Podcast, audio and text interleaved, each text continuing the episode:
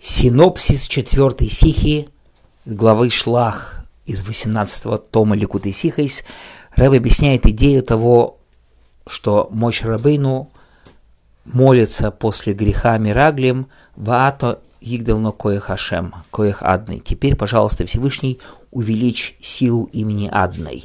Почему он просил увеличения именно силы Адной?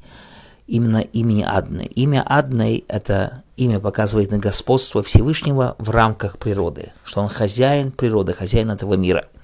Дело в том, что Мираглим разведчики принесли ущерб именно этому имени – Потому что вся идея того, что они говорили, что, конечно же, когда Всевышний показывает чудеса, он управляет всем миром.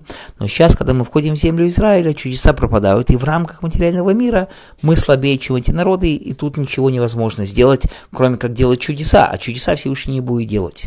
И это была их ошибка, что на самом деле Всевышний управляет миром, Всевышний избрал и выбрал еврейский народ и гордится еврейским народом и делает все для еврейского народа, даже тогда, когда Всевышний не делает чудеса, даже в рамках этого мира – как мы знаем, и это все существование еврейского народа через все поколения в рамках этого материального мира, несмотря на то, что мы, несмотря ни на что, мы все равно существуем и будем существовать до моментального, дай Бог, прихода Машииха. И вот это то, что Мош Рабейну и говорит, что пусть будет исправлено имя Адной, увеличено имя Адной, что Всевышний хозяин даже в рамках этого материального мира, даже без проявления чудес. И дай Бог, чтобы мы в этом материальном мире закончили свою работу и помнили, что тут на каждодневном, каждодневном уровне все равно есть один Адон, один хозяин, и это Всевышний, и дай Бог, мы уже войдем в землю Израиля, конечно же, с моментальным приходом Машииха.